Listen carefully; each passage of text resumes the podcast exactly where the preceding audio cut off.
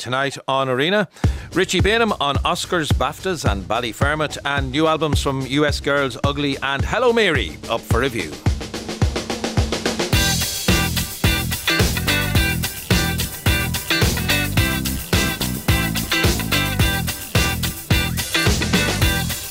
Five one double five one is the text. You can tweet the program at RTE Arena. Yes, indeed, we will be talking to Richie Baneham, who has been nominated for an Academy Award for his special effects in Avatar: The Way of Water. Great man, very grounded man, as you will hear. We'll be looking at some of the latest album releases with Aoife Barry and Brian Boyd later on. Eh, we also have live music tonight. Delighted to say that joining me in studio is singer songwriter Niall McCabe. In fact, he's sitting opposite me right now. Uh, he's just released a new album called Rituals. Rituals, I beg your pardon. And here from that album is a song called The Ritual.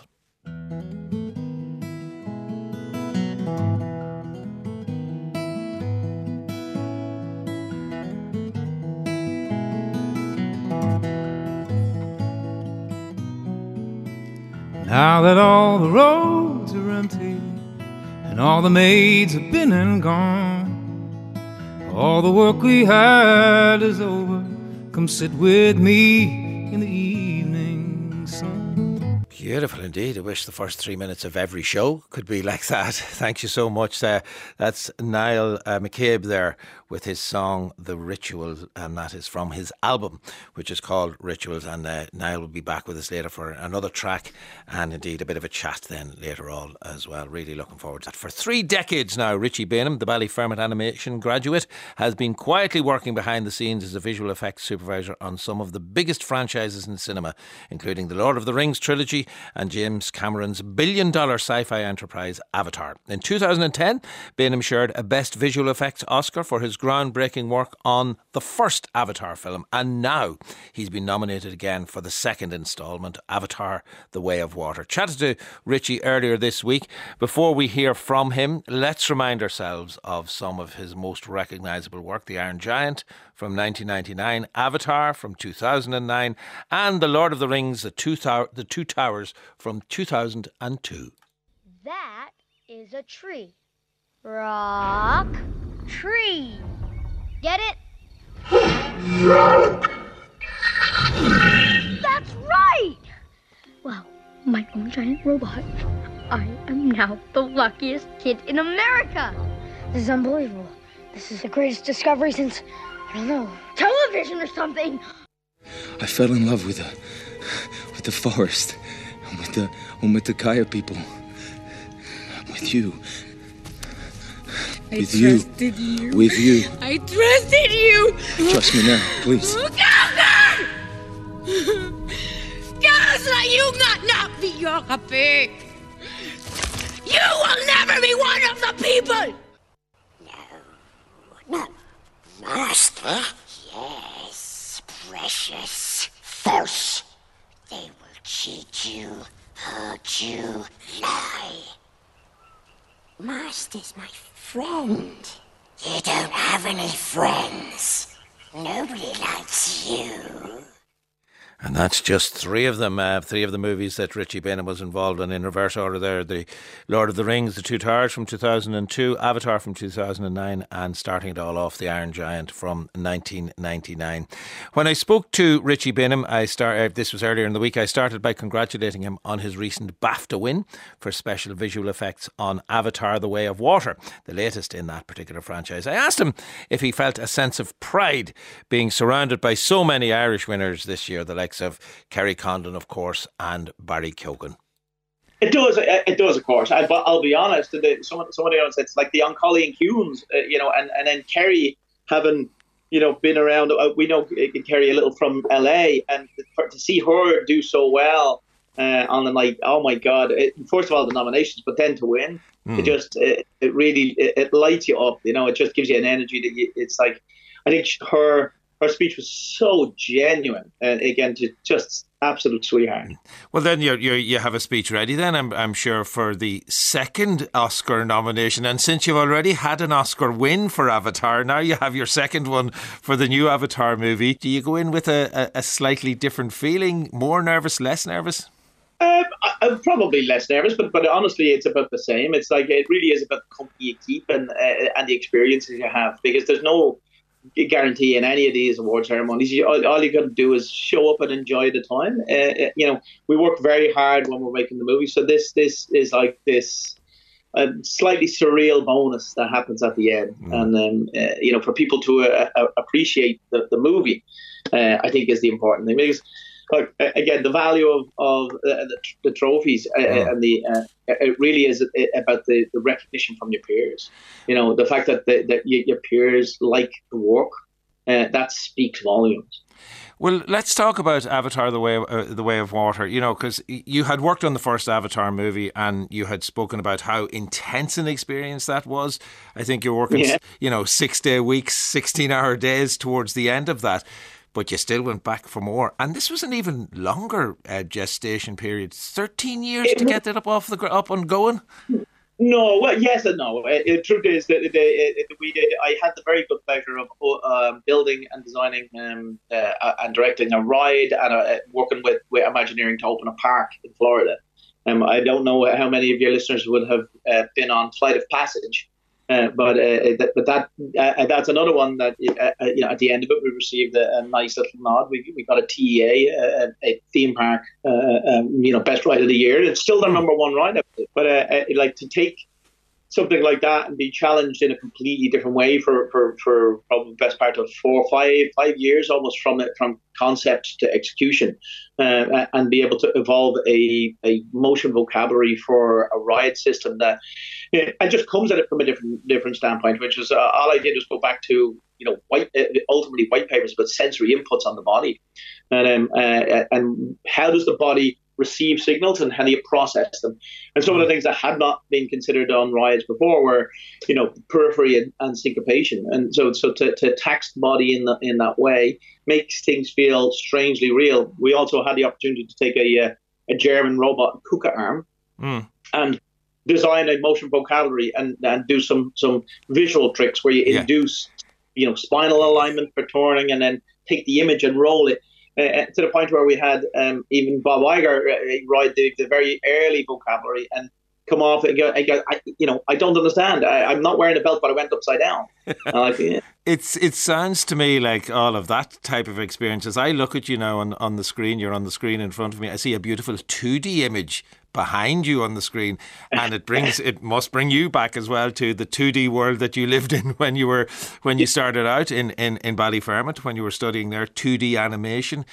Um, has that kind of flat white paper, pencil in hand, is that still a basic and a very important tool? Of course, what you're looking at there uh, behind me is uh, an image that I uh, was paid for. Uh, at the, uh, you know, by it was a street, a, a, street street chalk street art composition, mm. you know, chalk on the ground. But instead of doing it on the ground, we were given big sheets of canvas sheets. And uh, that, that particular image you see um, won the day. And uh, we managed to walk away with, with, with 100 pounds. Uh, I think this is even, I think, pre precedes Euros. so, when was that? When was that, Richie? That would have been 1990, I suppose, uh, first year in college. Yeah, so, wow. Uh, you know, it, that went a long way to, to sustain and, uh, you know, uh, Uh, a night, uh, a couple of nights out uh, for, for, for yeah, so, and I mean, I should describe the image because obviously people can't see it. It's it's like a it's it's a, a bust essentially, a head and shoulders with these stripes going across through it. It's it's a phenomenal well, image, and it's just chalk. Yeah, it's chalk. Yeah. It's it, it and then ultimately, yes, the, the, 2D of it, the, the, question as to, you know, the, the evolution, for me, there, there's obviously been an evolution and, and, and some of those steps uh, you, you, can be you know perceived or accused of moving to the dark side when you go from 2D to 3D uh, on Iron Giant. And then, uh, and I, well, I had the very good pleasure on Iron Giant to, to actually connect those two things. When you see uh, uh, that movie, I don't know if you know the movie, but hmm. the, the the hand breaks away, and Brad Bird was so gracious to, to go. You know, you, you, I did a test to, to, prove that the, the hand could have a, a, unique personality. I animated it as a Great Dane puppy who was who didn't understand his own size, and was banging around in the kitchen. So Brad turned the whole sequence over to me, to, to, to, to the ire of production. And ultimately, that starts me down a road of exploration in, in, into consistency of character. And that, and that is sort of how we ended up with Gollum, you know, trying, trying to find Andy you know, the, the, the Smeagol Deagle soliloquy. That, that for me was a breakthrough to, to, to, to understand if I uh, can apply sympathetic animators, animators who use reference and depend on reference as opposed to empathy, you know, facial expression and mirrors. Uh, that that gave lended a credibility to, to, that particular moment in the movie that that just felt like it could be built on, and, and in some ways that's how we end up doing movie one. But I would propose that I would happily go back and do 2D if it, it was better for the narrative of the movie. That's the long and short. The, the medium we choose to tell the story in should should be best service the, the intention. You know, it's not about you know the next best te- the next new technology. Technology for technology's sake mm. is, is, useless unless it furthers the art. No good. So you know when you're approaching a character or approaching a new a new project, what are you looking for at the reading the script? There must be something, and there must be something that brought you back to, to Avatar that that really attracts you at the moment of reading. What are you looking for there? Well, I'll be honest. Jim writes movies that you want to see. That's the that long and short of it. Which is, and and for me, it's always when you're introduced to new characters. Like Paya is a good example where he's he's he's a you know whale type creature who has who has to emote uh, and connect to another teenager. So the question is, how do you take you know uh, a limited motion vocabulary like a single eye and some soft tissue, and then um, at a 300 foot at times, you know, length, body length, and still be able to communicate very simple emotions like happiness and you know and, and sadness and um, just uh, the sense of loss and the sense of connectedness, um, it, all through inner monologue because we, he has no voice. Um, but, uh, uh, uh, to do that successfully, you really have to drill down to the heart and soul of the character, um, and and uh, and in that particular case, it's motion vocabulary. In you know, for uh, other characters, it's specificity of, of, of the, the physiognomy and the idiosyncrasies of, of how their face moves. And uh, you know, you know, you know, you've met hundreds, if not you know, thousands of people who have very interesting, you know, ticks or um, behaviors, and it makes them very specifically them. I can go out tomorrow and find somebody on Hollywood Boulevard who looks like Marilyn Monroe or Humphrey Bogart, but I can't get them to, to make the choices that uh, Humphrey Bogart or Marilyn Monroe would have made. Mm. So for me, we live and die um, by the actor's choice.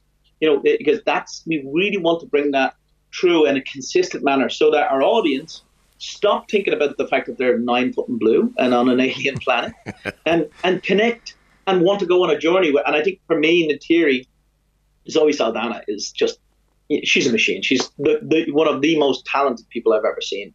Um, the the song she sang in this in of Water, she sat down on a cold stage. It's a very large stage, um, you know, and just a cappella sang that song first time. That's the recording you hear in the movie.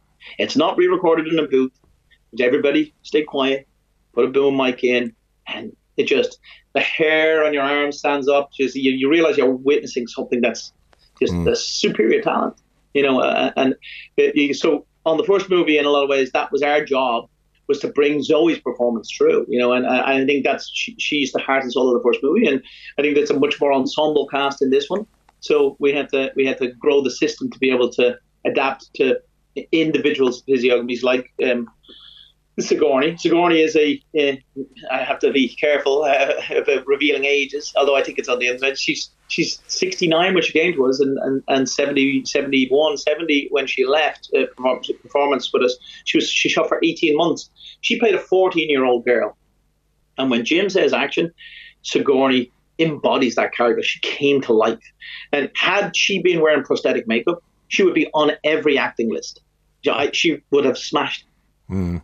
Well, you know, it, it, what's astonishing to the, the, way you speak about things there, Richie, is you know you have obviously had huge success uh, in in your career, but you're handing all of that over to either the actors or the script writer. You're handing it all back to them. That if you don't have those things to to to respond off, that there's there's nothing to do.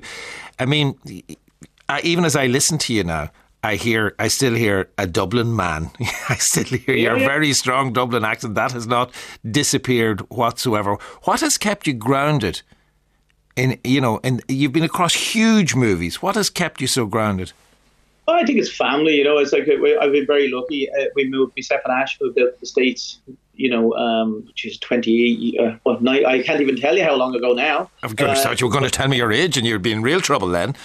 94 so 90 like, we moved out there in 94 so that's what 28 years ago you know uh, and honestly we've had the great pleasure of some of the guys from the class uh, Colbert Stevie Dean there's a, uh, Colbert Penley, who's a, a man from Stonyford uh, who sat at the very next desk to me Tracy Megan who, who, who sat back to back.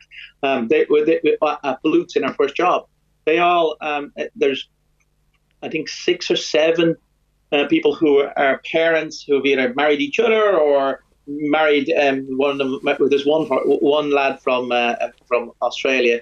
Uh, she, uh, Tracy married an Australian lad, but they're all in the industry. We all raised our kids together. We all live uh, in the same area, and I spent the last oh, 2017-ish years going to the, the, the opposite side of the city um, instead of moving house because there was an infrastructure there that allows us to have a family away from home, you know, and uh, and and they're not all Dublin. There are some Dubs in there, but they're from all over Ireland, but they're all specifically from the uh, from a, a time in Ballyfermot and Bluth when we were get all getting going at the same time, and um, I think that that just helps to uh, keep everything, you know, on an even keel.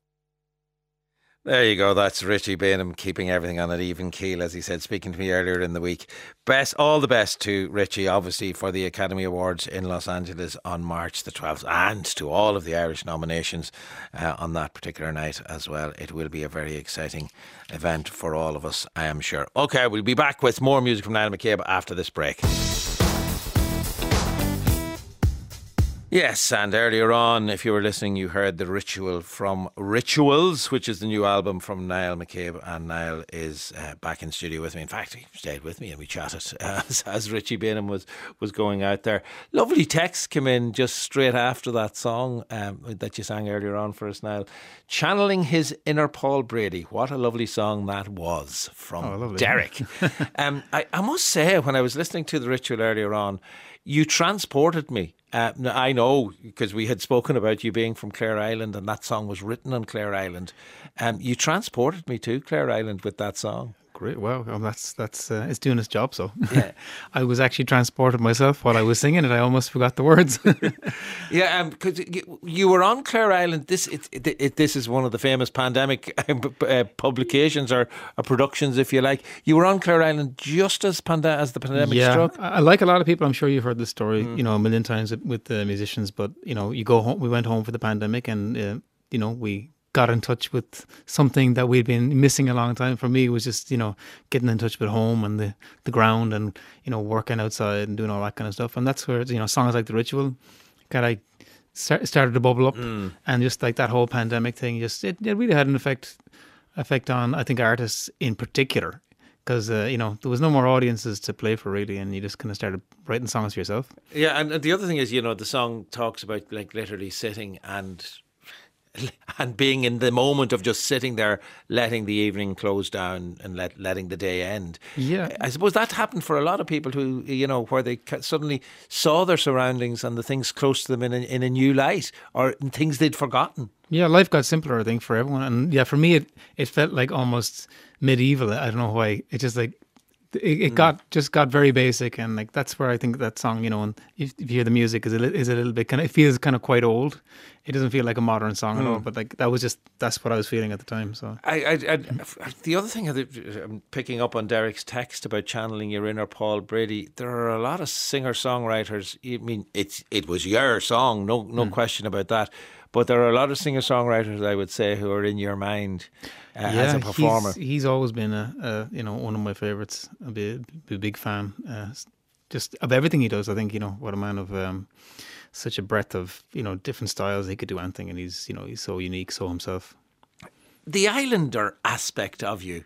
Hmm. Um, has that come because you've been have you been basically based on the island now since Yeah, yeah. 2019 2020 Yeah, I was I was I was away in Cork, you know, since college, um, living down there because it's it's hard to be a musician on Clare Island. Um, and I was playing in pubs and I was you know doing my thing down there, but I was just desperate to go home.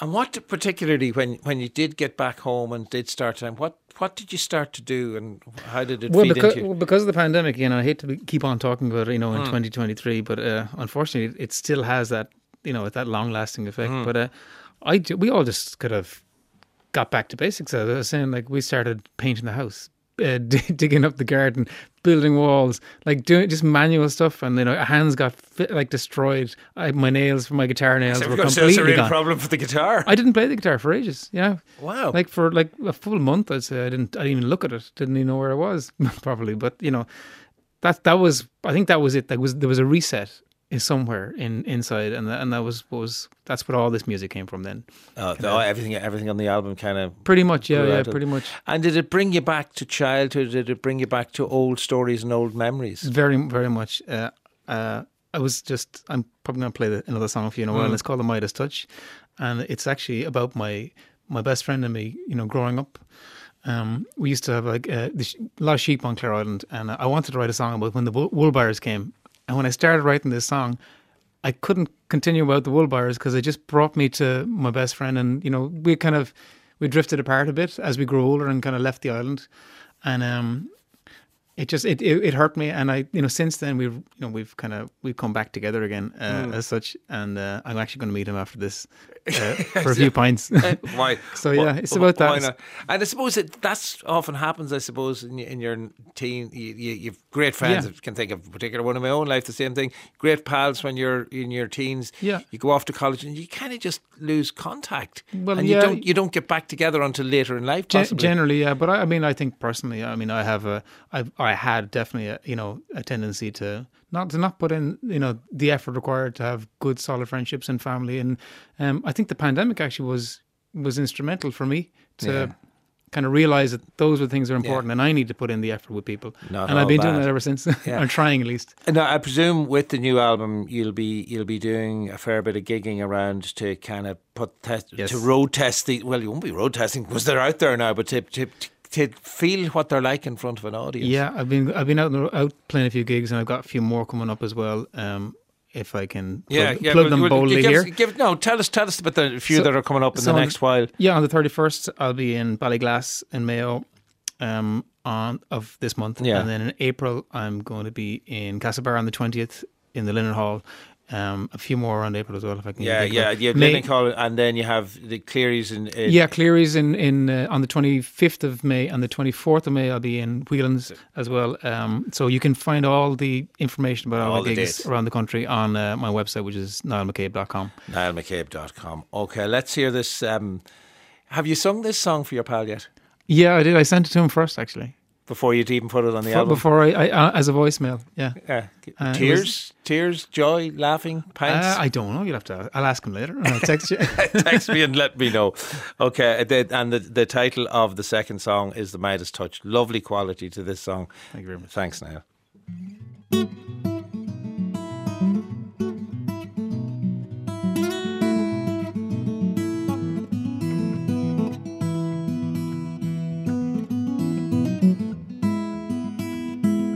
Days in summer and the wool bars coming, packs pile way up high. We climbed up and held our hands out, trying to touch the sky.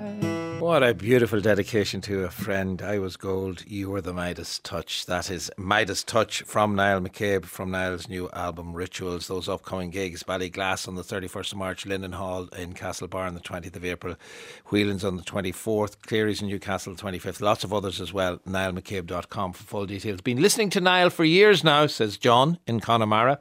Um, used to be a regular at his gigs in Coughlan's in Cork back in the day. He says he has evolved and matured and found his true voice so much in this album. It's a masterpiece, says John.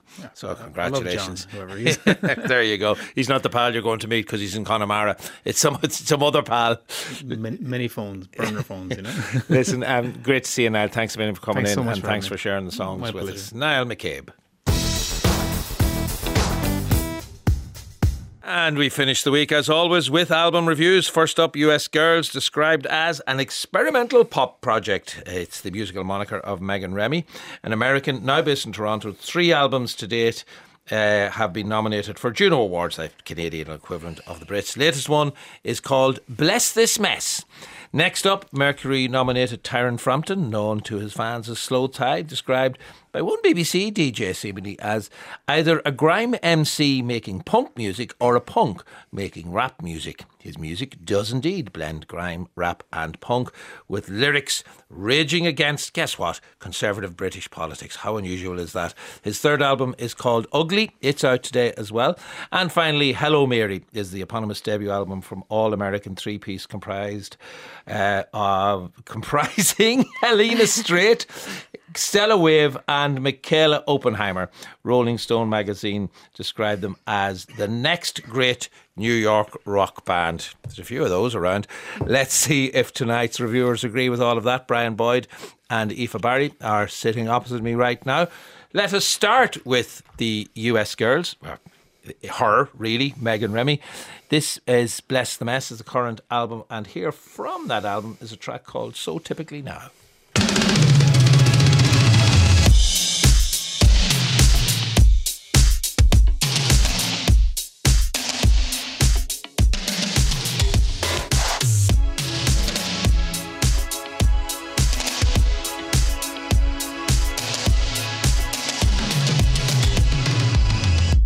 We go. So typically now is the title of that track from US Girls and the current album Bless This Mess. Aoife Barry and Brian Boyd with me in studio, as I said, as our reviewers this evening.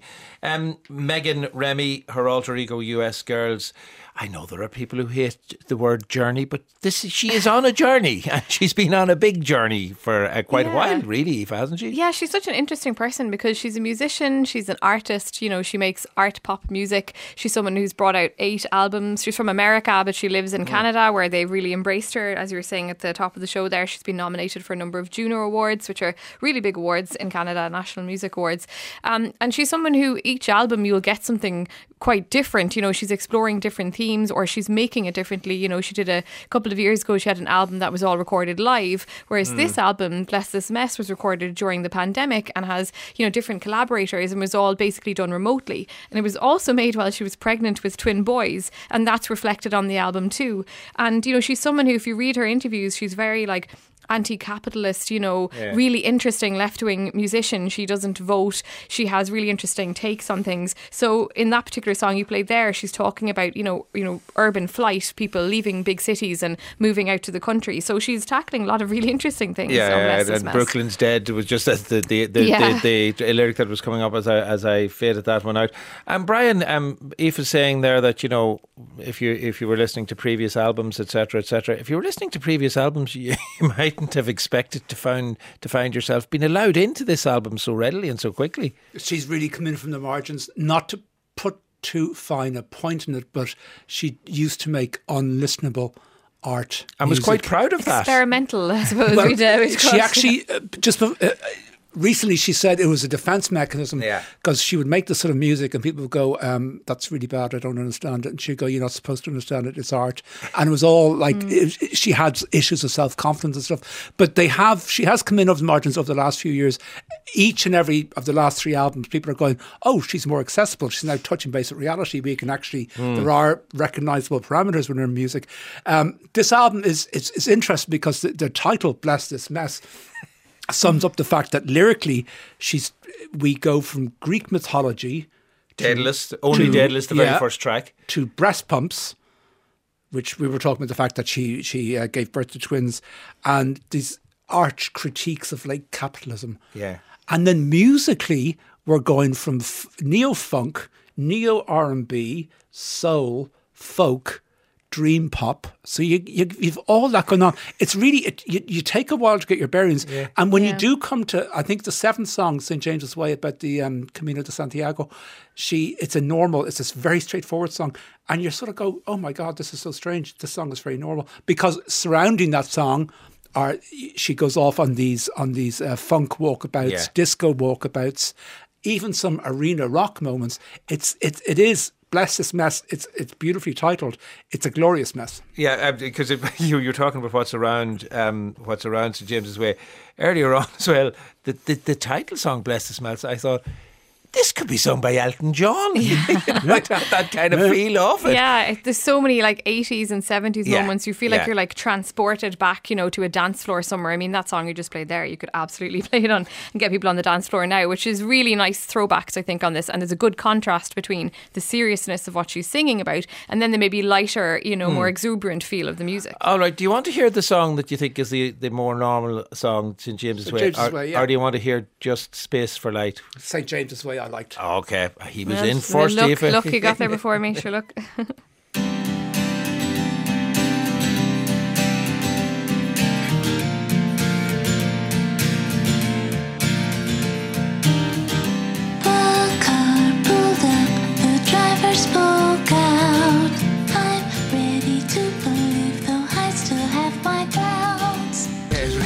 really- is when you hmm. listen to even those two tracks in mm-hmm. isolation and only only a bit of each track. It's like almost like a different album, but somehow does bless this mess. Does it become a coherent unit or whole for you? I don't know if I'd call it a coherent unit, but not in a bad way. I mean, in, in some ways, you know, you do leap from song to song, but at the same time, because you do have those kind of retro feels to it, you understand that it, you know, how they're all linked together. But I felt where it maybe docked points for me was the fact that because it is an experimental album in, in some senses, it didn't always feel cohesive. But there's some so many amazing moments, and I really loved how she uses the sound of the breast pump as percussion in, the one of her songs, called the song called Pump. and it's one of the most soulful songs on the album. Totally. actually, yeah. It's lovely. And I just love her brain, the way she Yeah. thinks and the way she does things like that. Okay, Like this stars from you on this one out of five, Aoife. 3.5. Three and a half. Brian. I think it's it's a perfect album for the streaming era because no one wants to listen to 12 songs in a row about funk or 12 songs in soul. But on this, it's like you're getting uh, 11 albums in one. Uh, three and a half stars for me. 11 albums in one, three and a half from you as well. So even Stevens on that one. Let's go then to uh, another musical moniker, uh, this time slowthai, also known as British rapper Tyron Kaymone Frampton. And if you want your artists, artists to be raw, challenging, and utterly frank about every aspect of their lives, this one just might be for you. His third album is called Ugly, and the second track on the album is called Selfish.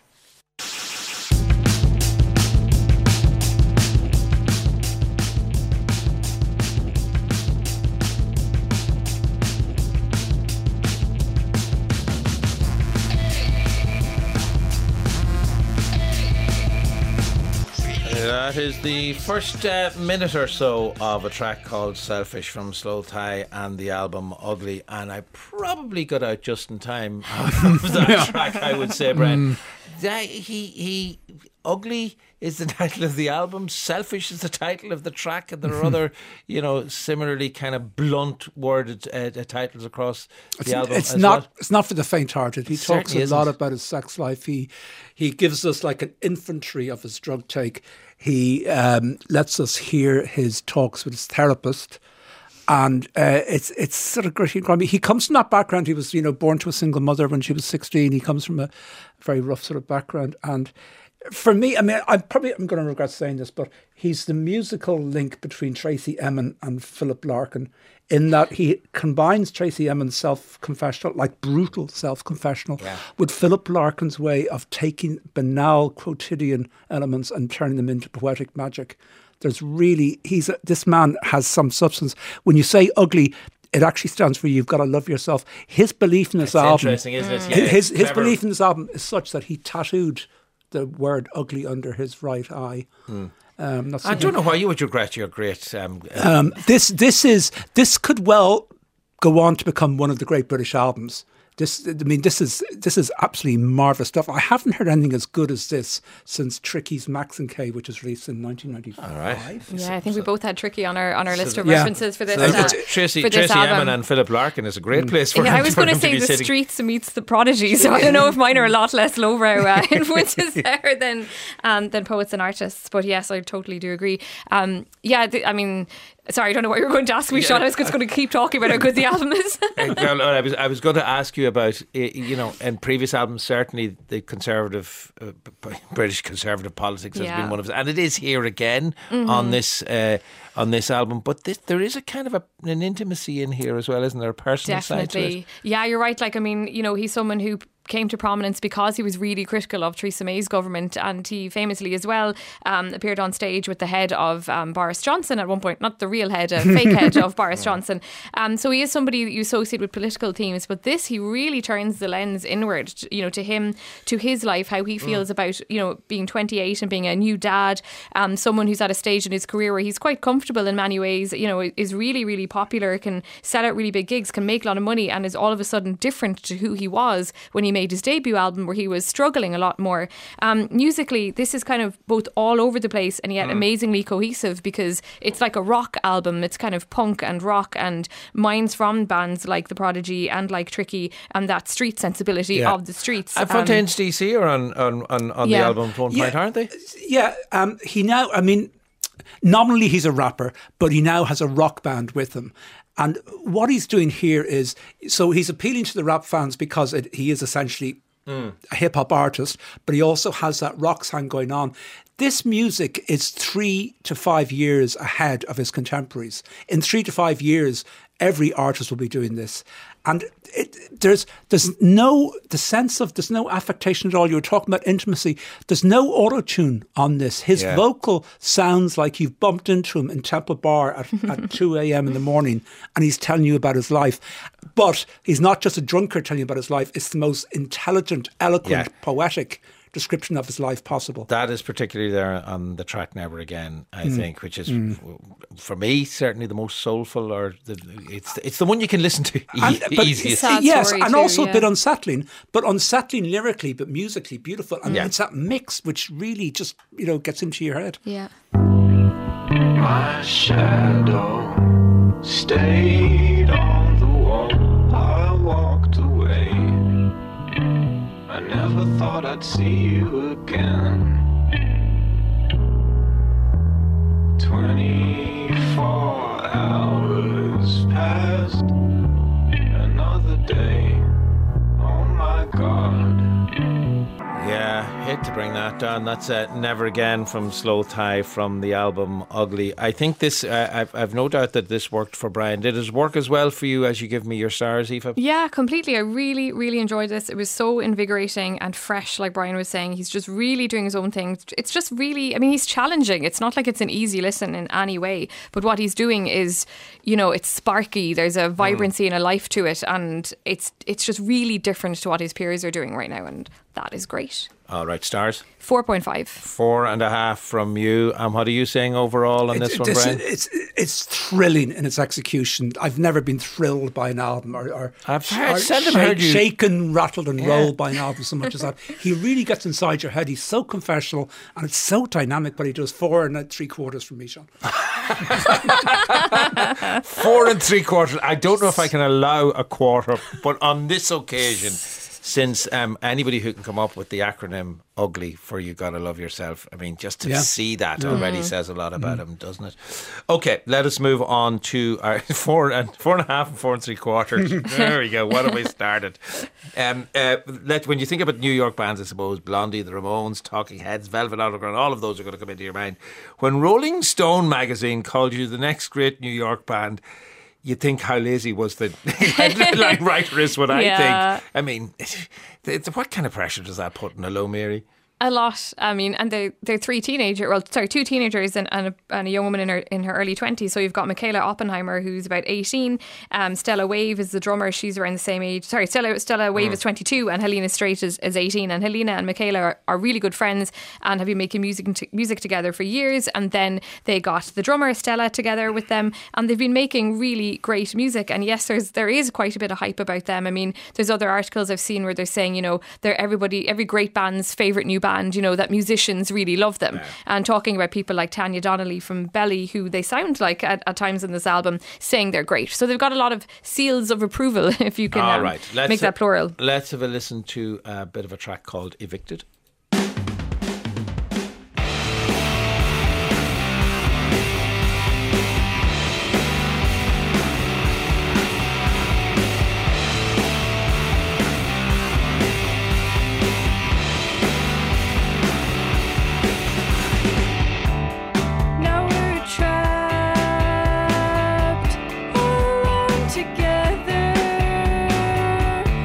Little bit of Evicted there from uh, Hello Mary and their album also called Hello Mary. Um, I was saying, Brian, as you were listening to that, and maybe I had the wrong hat on me this afternoon when I was listening. I think you have to have your 1990s hat and the You ears do, on when you put this so. album on. If you don't, you're going to just get irritated. If slowthai was music is music from the future, this is very much music from the past, and deliberately so. Mm. They what they are doing is they're just mining the shoegaze indie alt rock musical phenomenon of the 1990s.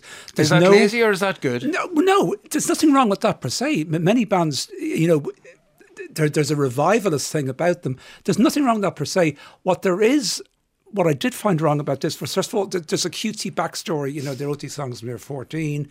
Uh, and I'm always wary, having, having written press releases for bands in my time, I'm always wary of the hype that Rolling Stone are giving them. And um, this album, while it's good, in nowhere, it's not as good as a PR. Also, the production on this, it sounds like a lot of money was spent to make it sound like no money was spent on it. It's very muddy, it's very 90s. It's supposed to sound DIY. We recorded this in our garage, and, and it does. They, Not- they, not they, are you saying are, that they are not the next great New York band? um, we'll wait and see. I, I would doubt it on, on this evidence. Um, they are great musicians. There's time signatures here, which I've never heard any other band do before. Really interesting. Their use of harmonies uh, for a three-piece band. the vocals, really, yeah. really good harmonies. For a three-piece band, they get some snap, crackle, and pop to the percussion, and the guitar sound is amazing. Okay. Yeah. But they need to stop saying we want to sound like Belly, we want to sound like the Breeders, we want to sound like Here and Now. Bring in a modern producer, let them have the run of a modern studio, And sound like there Hello you go. Mary. and sound like Hello Mary. Stars from you, Brian? Three.